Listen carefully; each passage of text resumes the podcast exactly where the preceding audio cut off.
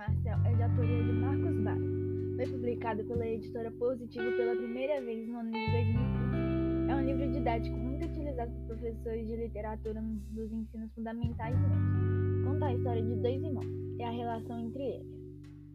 Tudo sempre com muita sensibilidade e leveza. O irmão mais novo adorava ter contato com o meio ambiente e morre em uma enchente. O mais velho fica muito fica desolado a tragédia faz com que ele comece a ver o mundo e a si próprio.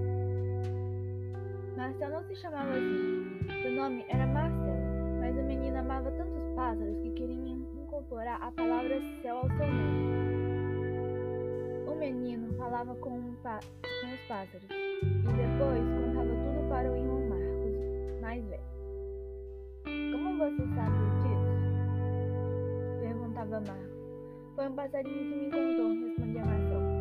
Moravam os dois, Marcel e Marcos, numa casa, à beira de um rio. Um rio gigante, que não dava para ver o outro lado de tão largo. Marcel dizia que todo do outro lado do rio moravam as ideias. Um dia veio uma tromba d'água e destruiu tudo.